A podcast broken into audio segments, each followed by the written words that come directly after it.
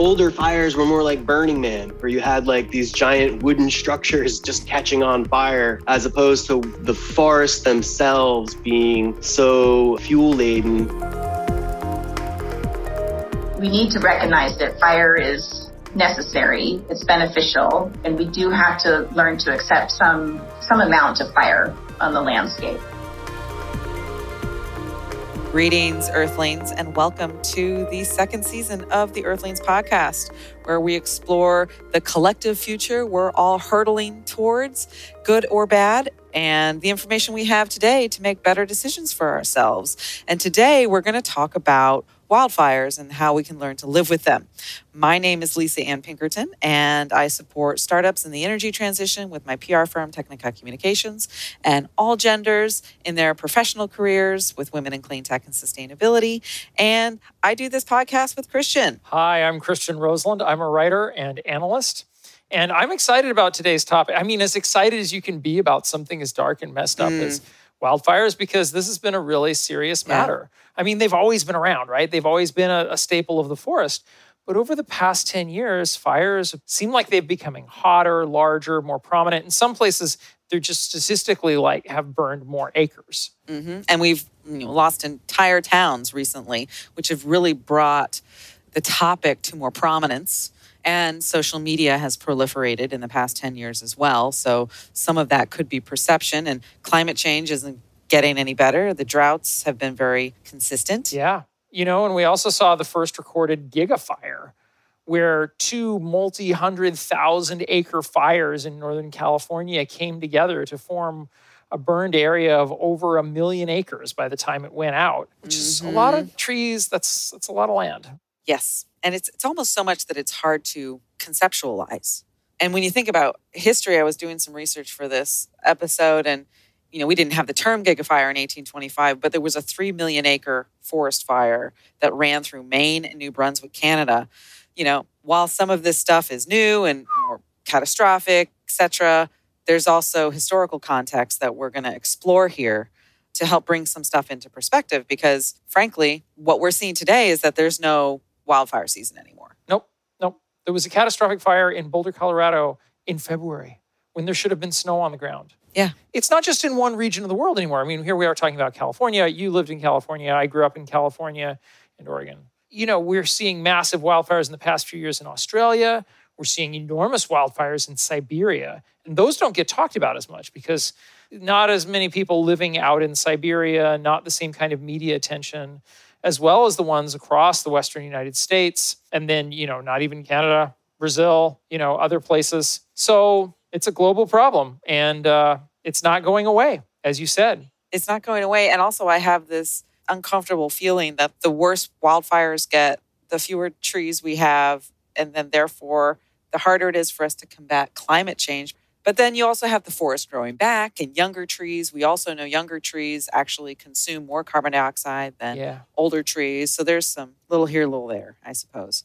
So today, what we're going to explore is the good and the bad around wildfires because the forest does need some level of fire. New technology that's being designed to help us fight fire with drones and prevent utility caused wildfires. But before we get to those things, we're going to start with a friend of yours, Christian, who helps us cover the current state of wildfires and how they compare to history. Thanks. Yes. Dustin Mulvaney is an associate professor at San Jose State University. He's also a Santa Cruz resident and he experienced the lightning complex fires in 2020 up close and documented the aftermath as a personal project. You know, I was up pretty late that night and I could see suddenly all these flashes of light way off on the horizon. And these fires were down by Big Sur at that time. So I immediately checked the technical forecast discussion and, you know, followed my weather people I follow on Twitter and was checking out what they were talking about. And they were showing like a big, big lightning storm moving up, dry lightning. So, not any rain associated, dry lightning storm moving up the coast. And I was getting text messages from friends who were like, What's going on? It looks crazy fireworks display going off. I stayed up for maybe an hour watching it. And then I was up by 5 a.m. You know, it was still going on. It was going on in, into the into the morning, into daybreak. And lo and behold, a few fires had started. So there's all these little fires that had started. And I remember texting a friend of mine who works with the, the county that there was a couple fires that were burning in areas that have a lot of fuel. A lot of fuel. So those fires burned for a couple days. I wouldn't say it wasn't damp at that point because we had some really hot temperatures that weekend. Um, in fact, record breaking temperatures that that weekend. But they let the fires go. And then one of those nights, they just started burning hotter and hotter and they all merged. Then suddenly you got, I don't, I forget what the acreage is, something like 50,000 acres burned within like four or five hours. So it was, so it was just these little fires burning, burning, burning. And then suddenly. Yeah. Lightning complex fire is what it was called burned from August 17th to October 2nd. And I was living in the Bay Area as well at that time. And it seemed like every day you went outside and it smelled like a campfire from where I was. But I was pretty far removed from where those fires were actually taking place. What was it like living in that area during those months when these fires are happening? Like, what did you experience day to day? And how did people perhaps change their behavior because of it? This wildfire smoke got trapped in the inversion and then suddenly, you know, we're all stuck in this layer of wildfire smoke. So it was a very, very strange time. And, and definitely people changed their behavior. People didn't go outside. I mean, I, you know, with a, a small toddler and um, we didn't go, I don't think we went outside for six weeks or so because we just, until the air started to clear out a little bit and they got some of the fire to stop falling or the smoke to stop falling into the inversion layer. So it definitely you, changed. How did you manage that? How did you manage not going outside for six weeks? Especially I mean, in the summertime. I think COVID had trained us well. You know, first few months still of COVID, so or the first half year of COVID. So we were kind of already a little bit in lockdown mode. It wasn't too hard to to change course from that. You know, we were already mm-hmm. trying to protect our kids from the pandemic. So yeah, I remember we used to always we would never use our air conditioners, and except for maybe two weeks in the summer. And that year, we ran our AC for months at a time, and we paid the price because they were not the most efficient air conditioners. They're probably the cheapest air conditioners the apartment complex could install 15 years ago. You know, so we were paying out the nose for electricity, but what else are you going to do? Yeah, that's quite tough. So tell me, when did you first go back into a burned area and what was that like? Can you walk us through that? What was jarring for me was seeing, you know, these forests that were, you know, very thick and dense and, and obscured views suddenly being able to see into the valley or toward the ocean where I hadn't seen before. I'm also seeing, you know, large stands of certain kinds of forests that were totally dead. But I was also seeing the redwoods sprout back already, which is really impressive because we hadn't had any rain still that year. Um, and they were already vigorously resprouting, which is called epicormic growth with redwoods. And um, it's just what what they're they've evolved to do is to um, respond that way. So that was it, it was expected from me because I know a lot of redwood ecologists who have talked about this before but it still was surprising to see that you could have such an intensely burning fire affect the tree all the way up.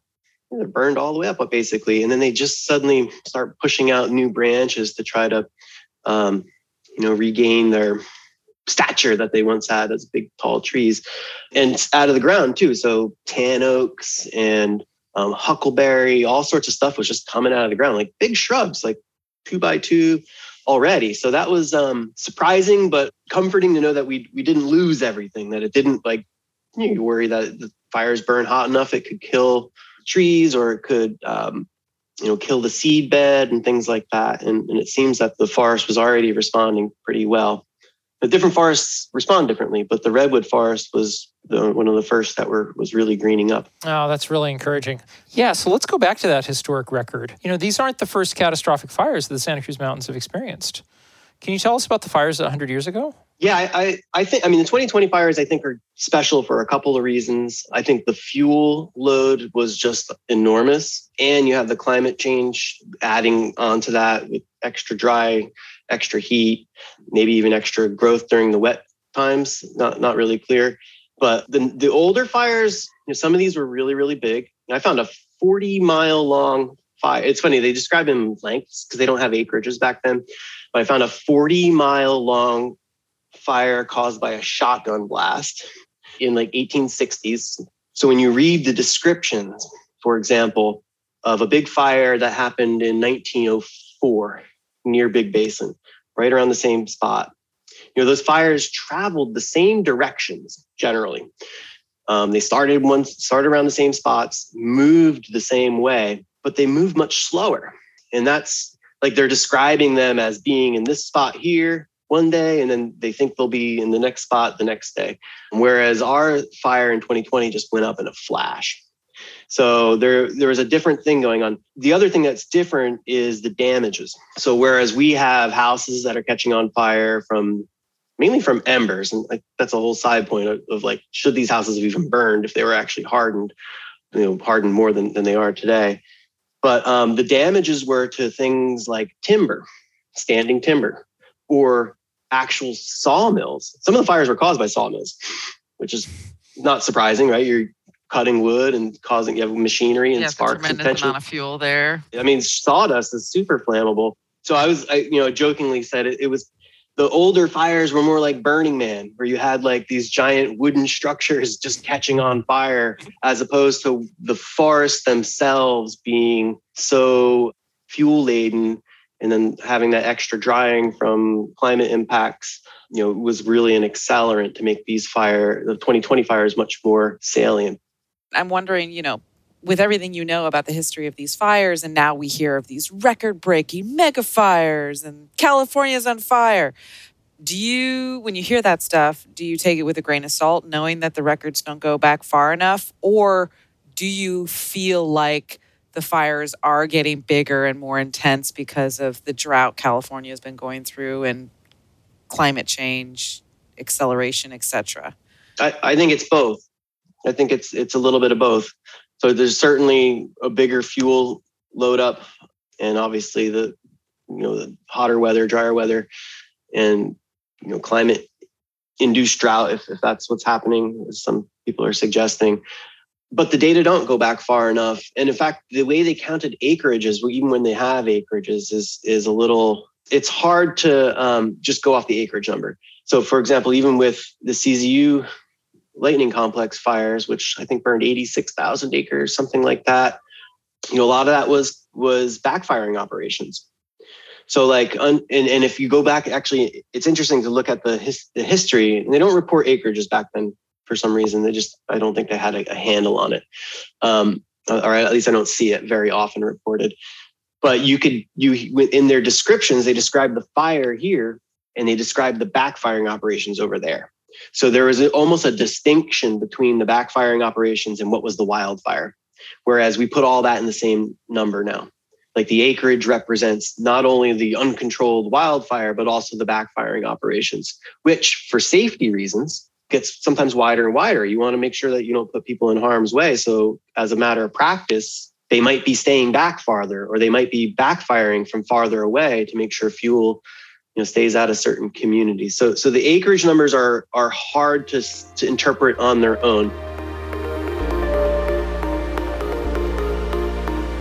This is such a reminder of what how hard it is to understand the past because we didn't even have the same measurements. Mm-hmm. Acres are not the same as they were. No, or you measured them in miles, and you know, like so we don't actually we know there were big fires, but we we can't know the extent. No, the record is jumbled. You can't. Com- it's like comparing apples to oranges. You know, in the past they were counting just the area of the fire, and today we're counting all of the burned area, including backfires and fires that are created to stop the fire from spreading. Yeah, and yet they are definitely more visible because we have more people living in the wildland urban interface. More cell phones. Everybody's got a camera. Yep everybody's taking a picture. If not, we're at home doom scrolling. Yep.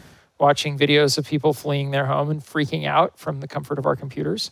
You know, even if you're not close to the fire, you can smell the fire from miles and miles away. Dozens of miles sometimes. Yeah. You know, it's interesting. So, if we look back at the causes of these catastrophic fires, these lightning complex fires were a bit of an anomaly. That's about 5% of catastrophic fires. And it seems like so many of them are caused, so many of fires the ignition is caused by human carelessness or mm-hmm. arson. Or utility oversight. We'll get to that later in the show. Yeah. But I mean, beyond all that, like we're not going to get rid of humans. So we're not ever going to get rid of this carelessness. We're not going to get rid of lightning. you know, if we got our act together, we could probably mitigate climate change. But we're behind on that one. we're, we're, behind on that one. Yeah, and you know the thing is that statistic actually bothers me a bit because they're talking about the cause of the ignition. They're not ca- talking about the causes of the circumstances that make the forest ready to catch on fire and have a catastrophic fire. It's like the Smokey the Bear thing, you know. Mm-hmm. and that's that's important mm-hmm. and all. I'm not, I'm not trying to downplay yeah. that, but that's not what's causing you to have a tin- dry tinderbox of a forest laden with fuel. Yeah. yeah, ready to just burn up at the moment's notice. So we have humans bringing the ignition. We have the geological record that's showing we've always had these fires, and and that's actually we need fire. So fire, in a way, can be a good thing. Species have adapted to fire. They need fire to reproduce. So if it's inevitable, how can we look at it differently? And that's a question that we put to our next guest, Molly Hunter. She's on the research faculty at the School of Natural Resources and the Environment at the University of Arizona. And her primary work is serving as a science advisor to the Joint Fire Science Program, which is a bunch of federal agencies that work with the government to fund research related to wildland fire.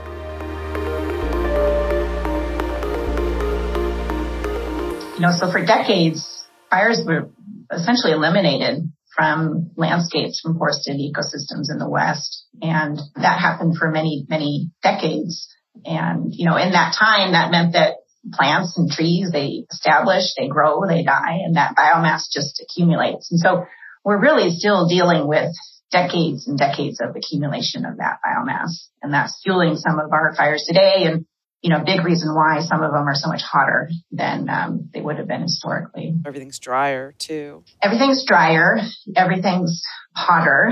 You know, and and one thing that's been um, really well documented, you know, with the warming and drying trends that we've seen over the last few decades, you know, resulting from climate change, is that we have longer fire seasons. You know, used to we used to have these very kind of characteristic fire seasons in the Southwest, for example, where I'm from you know, fire season would start late in the spring, early summer after the snowpack had melted and would go into late June or early July after the monsoon rainstorms that, you know, typically come would kind of dampen the, mm-hmm. the fire mm-hmm. season. Um, you know, then in northern latitudes, Idaho, Montana, Colorado, you know, the weather is cooler, so the snowpack would stick around longer into the season and fire season wouldn't really start until summer, mid to late summer. But climate change has kind of put a wrench in all of that. There's just so much more evaporative demand for water. You know, that snow melts early. If we get a decent snowpack at all, um, the fuels dry out very quickly. And that means, you know, pretty much any time of year now in somewhere in the West, there's likely to be, you know, conditions that are conducive to fire spreading. To jump over, you know, you mentioned that there have been fires here, obviously, for as long as there's been a West and before we acknowledged as such. But what role do they play in the ecosystems of forests in the Western United States and grasslands? Glad you asked that because it is really important, I think, for us all to recognize that fire is not all bad. You know, even though obviously it can be very destructive um, to communities, it doesn't mean that um, it's always bad.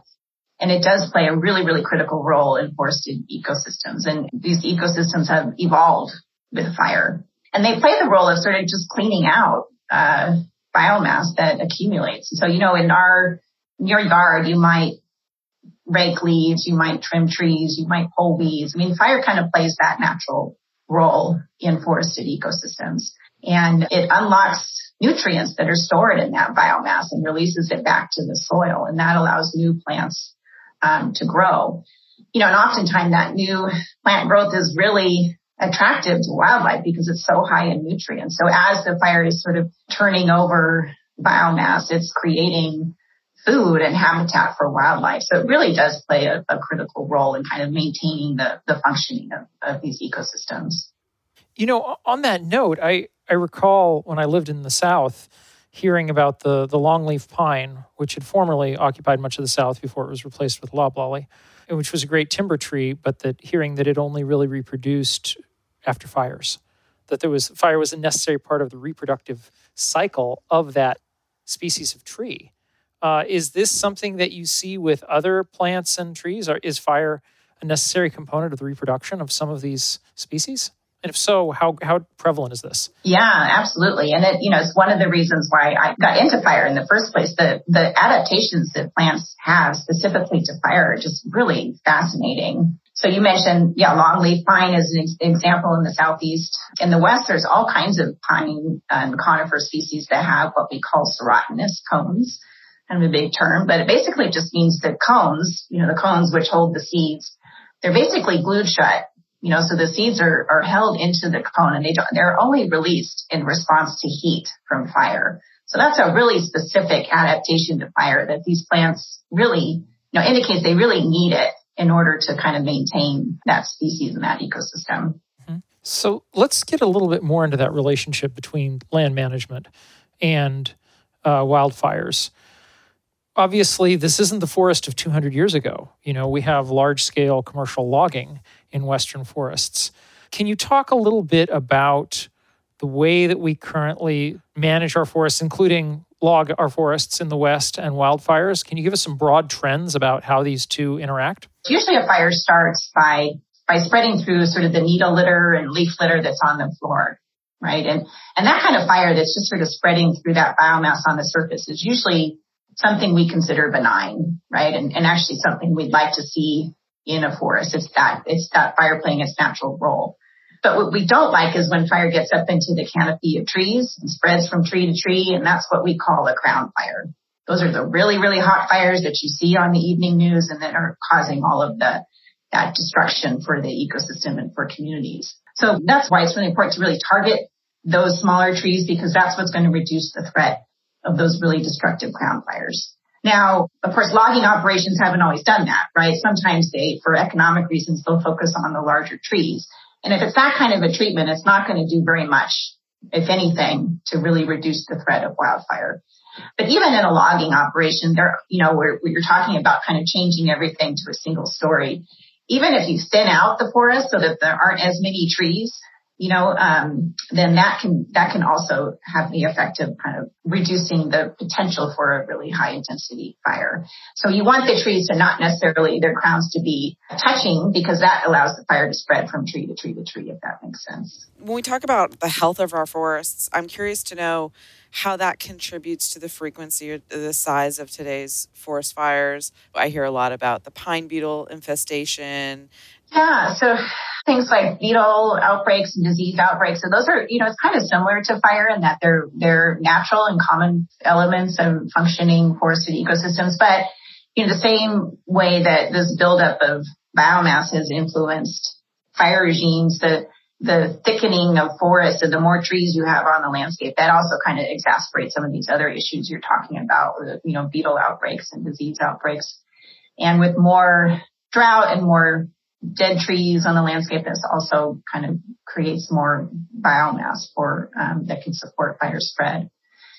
And you know, I'd say in general, a lot of these practices, I mean, land management agencies recognize kind of what we need to do to to increase the health of these forests, and that does include things like thinning and reintroducing fire where it's appropriate.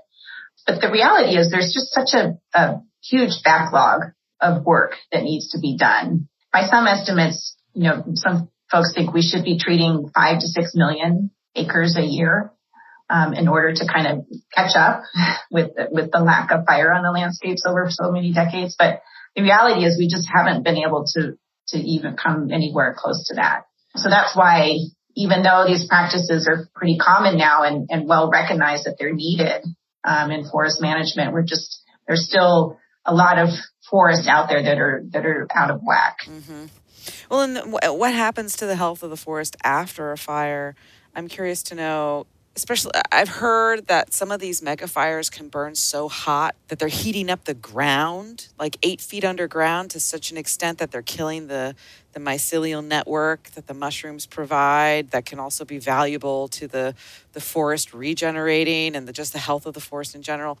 Yeah, you know, um, in a lot of areas where you're seeing these just really massive patches, massive, massive areas that are burning with really, really high intensity, killing all the trees within the area. Oftentimes, you know, these seeds of some of these tree species don't travel very far. So they're not really able to make it back into those big patches. And it doesn't always necessarily you know, don't think it will come back as forest. Oftentimes it'll transition into a shrubland or a grassland. And that might be something that we just have to live with. And then we're probably going to see more and more of with these big, big fires. With land management, could you bring the forest back if it wouldn't naturally come back it, it's, itself by planting certain trees or seedlings? Yeah, so pl- tree planting is a common practice after um, a lot of these events, but you know, there's there can be a high failure rate, and and I think a lot of scientists and managers now are really thinking critically about what do we you know, what strategies should we employ going forward? I mean, we would like to be very strategic about where we plant and what we plant with. Can we, can we use more drought adapted varieties and can we plant them, plant, you know, in areas like maybe on north facing slopes where we, you know, it's likely to be cooler and wetter. So those are things, some things that people are talking about, thinking really critically about what planting strategies will work going forward and work in the face of climate change because we know that these ecosystems going forward are going to be more stressed. So how do you, in the face of that, you know, still maintain a forest? Those are, you know, open questions, but there's certainly things that a lot of people are thinking about. Mm-hmm. And I think some people would argue that some of the failure rate of those seedlings is could be due to the mycelial network that's missing. Absolutely. Yeah. Yeah. So we, we've talked about a lot of different factors in the fires. Uh, climate change seems to keep coming up. If you if you had to rank the various factors in why we're seeing the increased severity of fires, where would climate change show up among those? Is that a primary role, and what do you expect as we go forward? The IPCC, the Intergovernmental um, Panel on Climate Change, they try to look at all of these different things that we're seeing on the planet and how much of the change that we're seeing can be attributed to climate change. And uh, from what I've seen, they've estimated that since 1984, about half of the area burned in the West can be attributed to climate change. In other words, you know, we still would have seen kind of an increase in increase in severe fire um, over the last few decades just based on kind of the fuels situation. But that means climate change is certainly playing a role in exacerbating that as well. Oh wow! I, I did not didn't think that it would be that much. That's really and I guess that's really I think contributing in that study the size of fire again to looking at area burned, but the severity question is a little bit harder to tease out. I think. And I guess then the assumption is that percentage might only grow as climate change worsens. Yeah, I mean we you know we've already seen a, a lengthening of the fire season of course, where it is a year round season, but still it's, we still see a ramp up, right? I mean, most of the activity is now, um, we, we see fires in, in January and December, but they're, they're still relatively infrequent. But, you know, I think we can expect those kinds of events being a lot more common if we are to see a, a continued warming. So if you were to wave a magic wand to change something about how humans interact with wildfires, what would you do? Well, I, you know, I think what we need to do as a society is to, it's really a change in mindset and how we think about fire. And I really mean that collectively as a society. I mean, I, first of all, as we mentioned, we need to recognize that fire is necessary. It's beneficial and we do have to learn to accept some, some amount of fire on the landscape. But I think also because it's going to take so long to work on this backlog of acreage that's in need of treatment and, and because of climate change. I think those two factors alone should tell us that we're not going to be able to eliminate the fire problem, right? So we do have to learn to better adapt and learn to better coexist with wildfire moving forward. Let's talk about that. Let's talk about what that coexistence looks like because we've heard people, you know, we've heard uh, people say we should stop building in the wildland urban interface in the West, particularly in California. That that's just not something we can do going forward. What does a future look like where human beings uh, coexist with fire successfully in the West, and what do we have to do to re- to get there? Yeah, um, I think what's becoming challenging is that in the West there are probably very few places that wouldn't be considered wildland urban interface anymore. You know, so where where would you build? I mean, unless you're dead in the middle of of a major city, you know, there's there's just so many areas where people are influenced by wildfire now. And even if they don't live in an area where their home could be threatened, they're, they're threatened in terms of the smoke impacts. So there's, I think we're all going to be impacted by it to some degree. So, So what could we do? Um, you know, even even if your home is is threatened by fire, there's a lot that you can do to protect it, to, to you know increase the probability that it will survive if a fire comes near it. And I think it's important to us for us, I think, to think not only about what we could do as individuals, but what can we do as a community? You know, because in these respects, it, it matters not only what I do, but it matters what I, what my neighbor does. You know, because if my neighbor hasn't cleared all their debris, then my home is going to be just as threatened as if I, you know, build a moat around around it. So we really need to think about um, what can we do to collectively organize to really reduce the the the threat of of firing communities and do all of those things that we know work. And in new construction, you know, making sure that we're adopting building codes, you know, that, that are going to make sure that, that homes are more protected from fire. And then I would say, you know, from, uh, you know, if you are impacted by a fire, what another things that we can think about to be better prepared is thinking about things like, do you have an evacuation plan? Do you have an air filter? Or do you know the vulnerable people in your community? And can you talk to them about what they would do in the event of evacuation? I mean, I think those are the kinds of things we need to do too, to just sort of change our mindset about thinking that these things are probably going to be inevitable and we just have to be better prepared for when they do occur. So no more gender reveals in the forest with fireworks. I'm asking for a friend. So what haven't we talked about that you think is important for our listeners to know about human beings and wildfires, how we interact? Well, gosh, you know, one um, thing that we haven't talked so much about, I've mentioned prescribed burning, but uh, it's a, it's another thing that I think there's an interesting cultural and social element to it where, um, you know, if you mentioned being in the, the southeast, there's a long, long history of prescribed burning there and the public expects it and accepts it.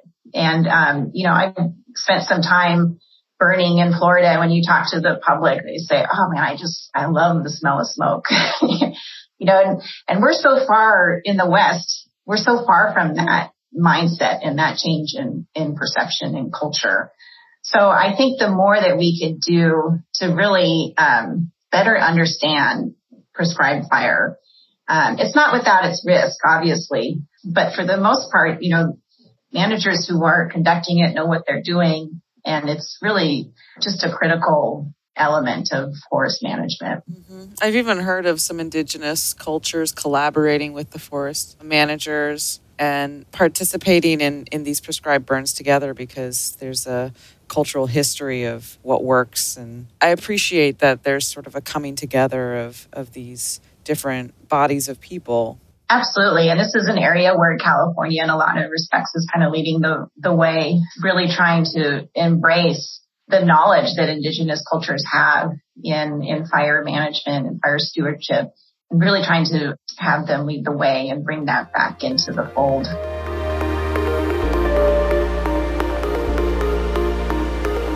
So, I really appreciate Molly bringing us back to the awareness that sometimes the best way to fight fire is with fire, and that Indigenous cultures have a history of doing this, and that we are bringing that back to help us uh, live with fire more holistically. Yeah, and I think California has a really interesting take on this. CAL FIRE is actively partnering with native tribes in its fire management plan mm-hmm. and calling them on them to bring back the once prohibited practice of setting fires right. to manage wildlands, which is amazing. Mm-hmm, mm-hmm. And one quote I came I, I came across, and I'm not going to read it verbatim, but I found it really interesting, was from this gentleman named Redbird Willie, who's a land steward of um, Santa Rosa County. And he said something like, "Fire is an important part of our community, and we have to treat it with respect and honor." Yeah fire is a part of your community, which I think in California, it's becoming more real that it is part of your community. yeah, maybe an uninvited guest, but a guest nonetheless. The guest that shows up to your party and drinks all the beer. and it sounds like this is actually spreading, and that Oregon and New Mexico are also working with Native peoples and indigenous tribes. Mm-hmm. There's even this network, the Indigenous Peoples Burning Network. And for me, that's a light to look towards because one thing that always frustrates me about problems in society is that they just keep happening and nobody is like we keep trying to do the same thing to prevent it rather than doing something different. Suppress, suppress, suppress. In the entire 20th century, we're like, there's too much fuel in the forest. Let's, you know, let's make sure that there's no fires and more fuel builds up. And then, yeah, this cycle. Whereas now, you know, we're doing backburning, controlled burns, prescribed burns, and, and starving the fire the, of the fuel that it needs to spread and become catastrophic. Mm-hmm. And these indigenous tribes have a, a, history of understanding the landscape and understanding how to do those prescribed burns and where to do them and when to do them and all of this stuff that we as people who are not native to this land don't know so we're accessing that information which which previously we ignored. Right. And ignored and suppressed. Yes. Yeah and you know these these controlled burns are interesting. I've had friends ex-girlfriends who were wildland firefighters and they would do these controlled burns setting them manually. I remember mm-hmm. calling up an ex-girlfriend and she was telling oh yeah i'm burning north dakota um, today. Oh my god. she would go out into the field using this drip torch or even helicopters and just you know setting things on fire but there's one entrepreneur who's figured out how to use drones for this. That's right. His name is Carrick Detweiler, and he's the co founder and CEO of Drone Amplified. He's also a professor at the University of Nebraska. And we're going to talk to him about his fireballs.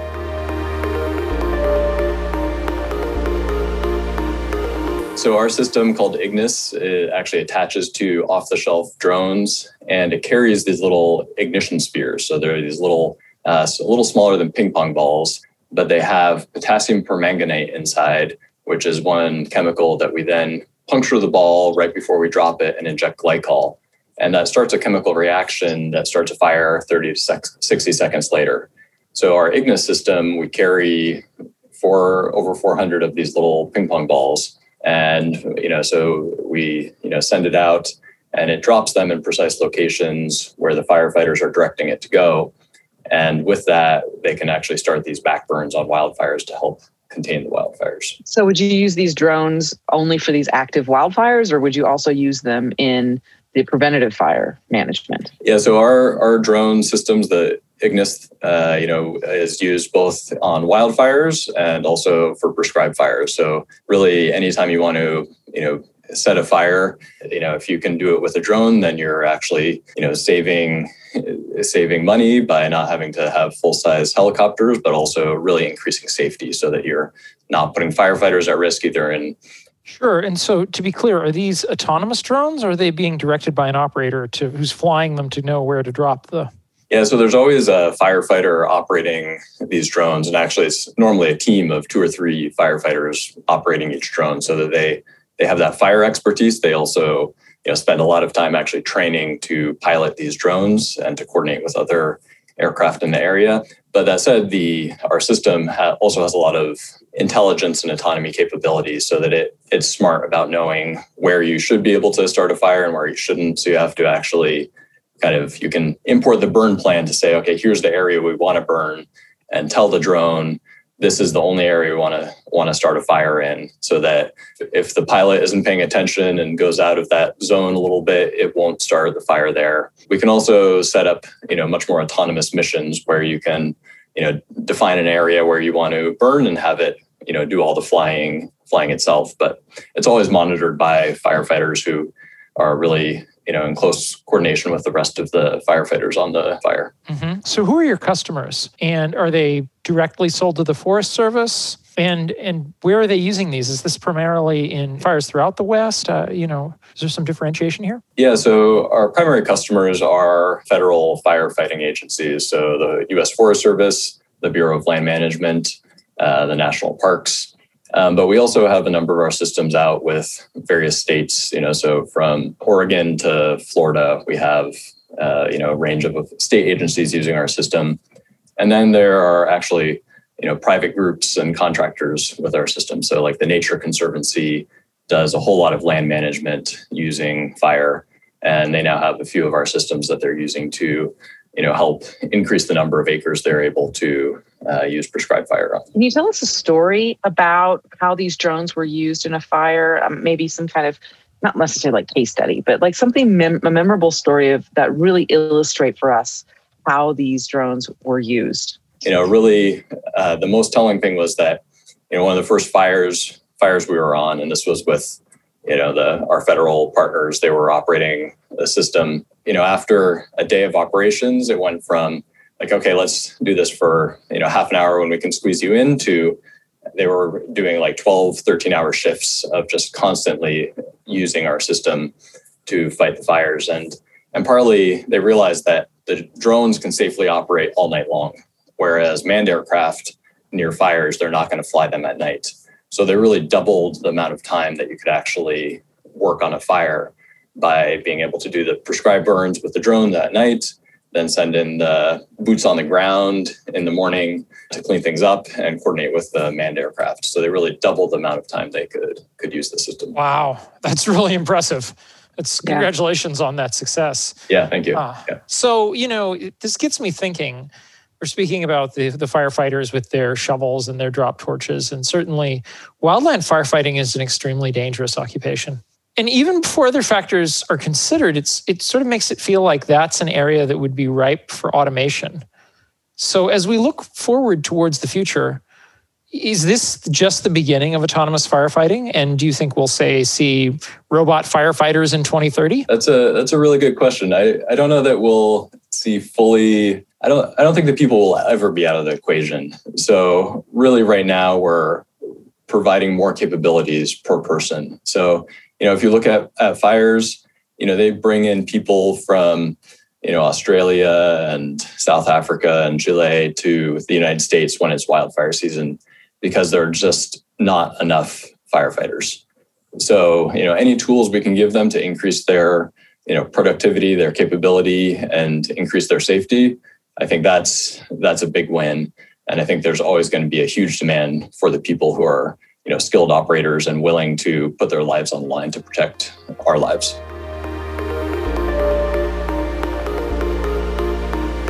You know, I appreciate that Carrick brought us back to the heart of this matter, which is that these fires put people's lives on the line, citizens and firefighters. Yeah. And at any time you're starting a fire on purpose, it's still tricky. Mm-hmm. I mean, you have steep, rugged terrain, sweltering heat, unpredictable wind, mm-hmm. fire tornadoes. Like, yeah fire tornadoes.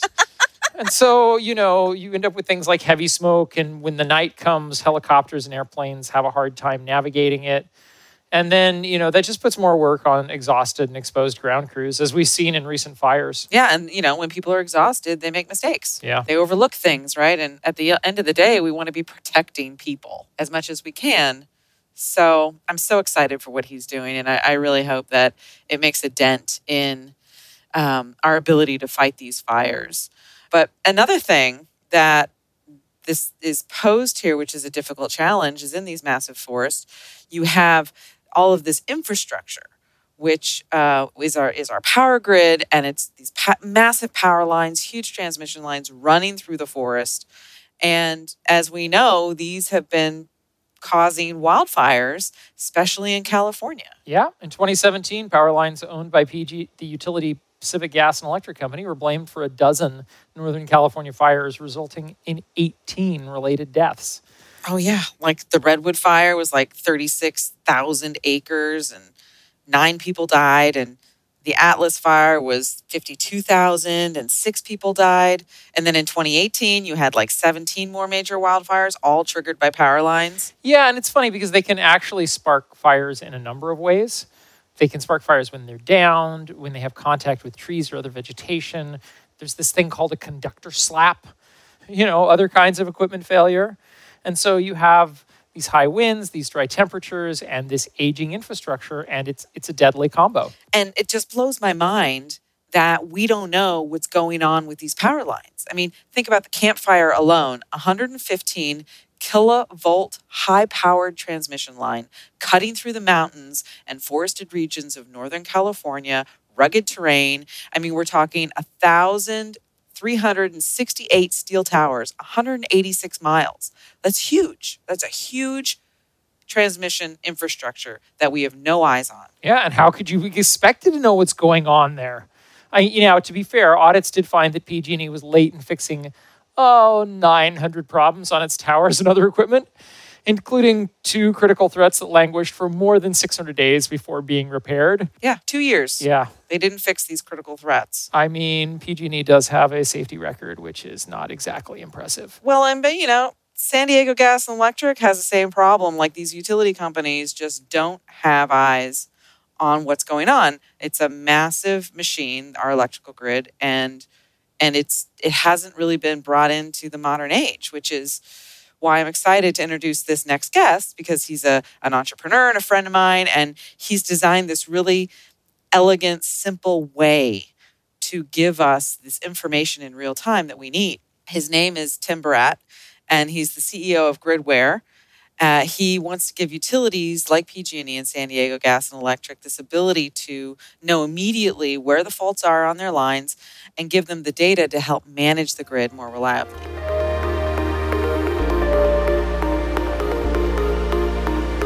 It's really challenging whether you're an operator uh, in dispatch or whether you're actually out in the field. There's a lot of components out there that bring electricity to your, your light bulbs and to your computer uh, that can fail.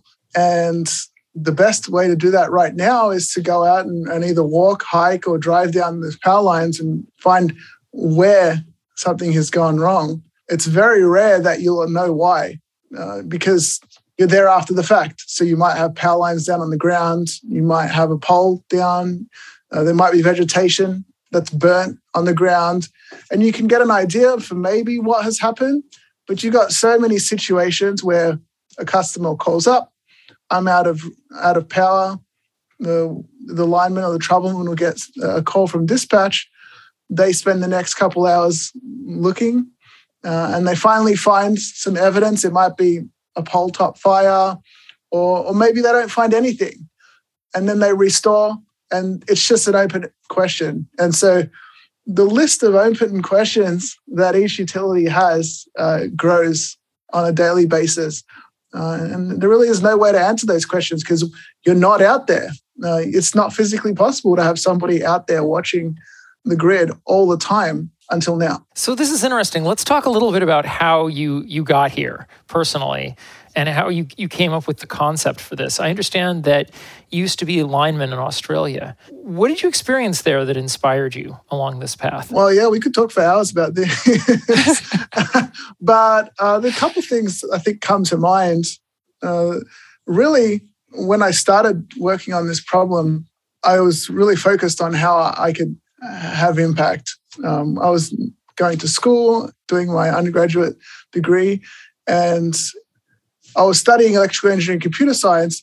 But how could I bring in that experience that I'd had in the field in Australia? And really, we don't have any information about what's going wrong, but we also don't have a really good way to measure the integrity uh, of the equipment. Uh, and if you like relate this to how we, we, we do healthcare as an example, uh, there are many ways that uh, as humans we can go to the doctor and get ground truth checkups on, on our health, but those systems don't really exist for the grid, and yet they're so important. And as an example, we get taught before we climb poles to hit it with a hammer. We listen to how it sounds. Uh, if if it if it sounds uh, dull and like a thud sound, then it means it's unsafe to climb. But this is very qualitative. It's this seems a little primitive for checking for safety. and so it becomes a function of time. All right, you've been out there long enough, we can re energize. and that's also super imprecise. And uh, Tim, you spent some time in the United States and you have a history from Australia. So, when it comes to these wildfires, do you see similarities with the California wildfires and the wildfires you experienced in Australia, or are there stark differences? Well, I think both are true. I was there for 2009 Black Saturday fires, which is a huge complex of a number of fires that all happened at the same time. And many of them were ignited by power lines. I was there where I saw the, the mobilization of the government, lots of grant funding, a lot of attention on innovation to being able to mitigate these wildfires that are occurring. But Australia has very similar challenges to, to California here in terms of the fuel that exists, the, the increasing the temperatures, the extreme swings within seasonal weather. And yeah, there's a lot of similarities. But then there's also differences in, in the different types of fuel, the, the way the, that things are run. But electricity is distributed with, with conductors, uh, overhead conductors generally across the world. Uh, when there's uh, stressed equipment that is old and aging, uh, there's fuel and there's extreme weather uh, I think you could say that there are a lot of areas in the world that have those components. Yeah. So I, am curious about this because I know the, the public safety power shutoffs are something that's been uh, a big deal in California. You know, people have uh, definitely, uh, they're talked a lot about, you know, obviously it's a big inconvenience to have your power turned off. It's obviously more of an inconvenience to have a wildfire. But are are these sorts of proactive shutoffs of power systems happening in other? Are they happening in Australia and are they happening in other regions as well? So they definitely are happening in Oregon, in Washington, in Colorado. Uh, but uh-huh. interestingly, uh, Australia pushed back against the uh, preventative power shutoffs, uh, and their reasoning was that switching off the power causes more deaths due to heat stroke and the, the unavailability of emergency communications and coordinating egress and things like that. So, again, these solutions aren't silver bullets, they're not one size fits all.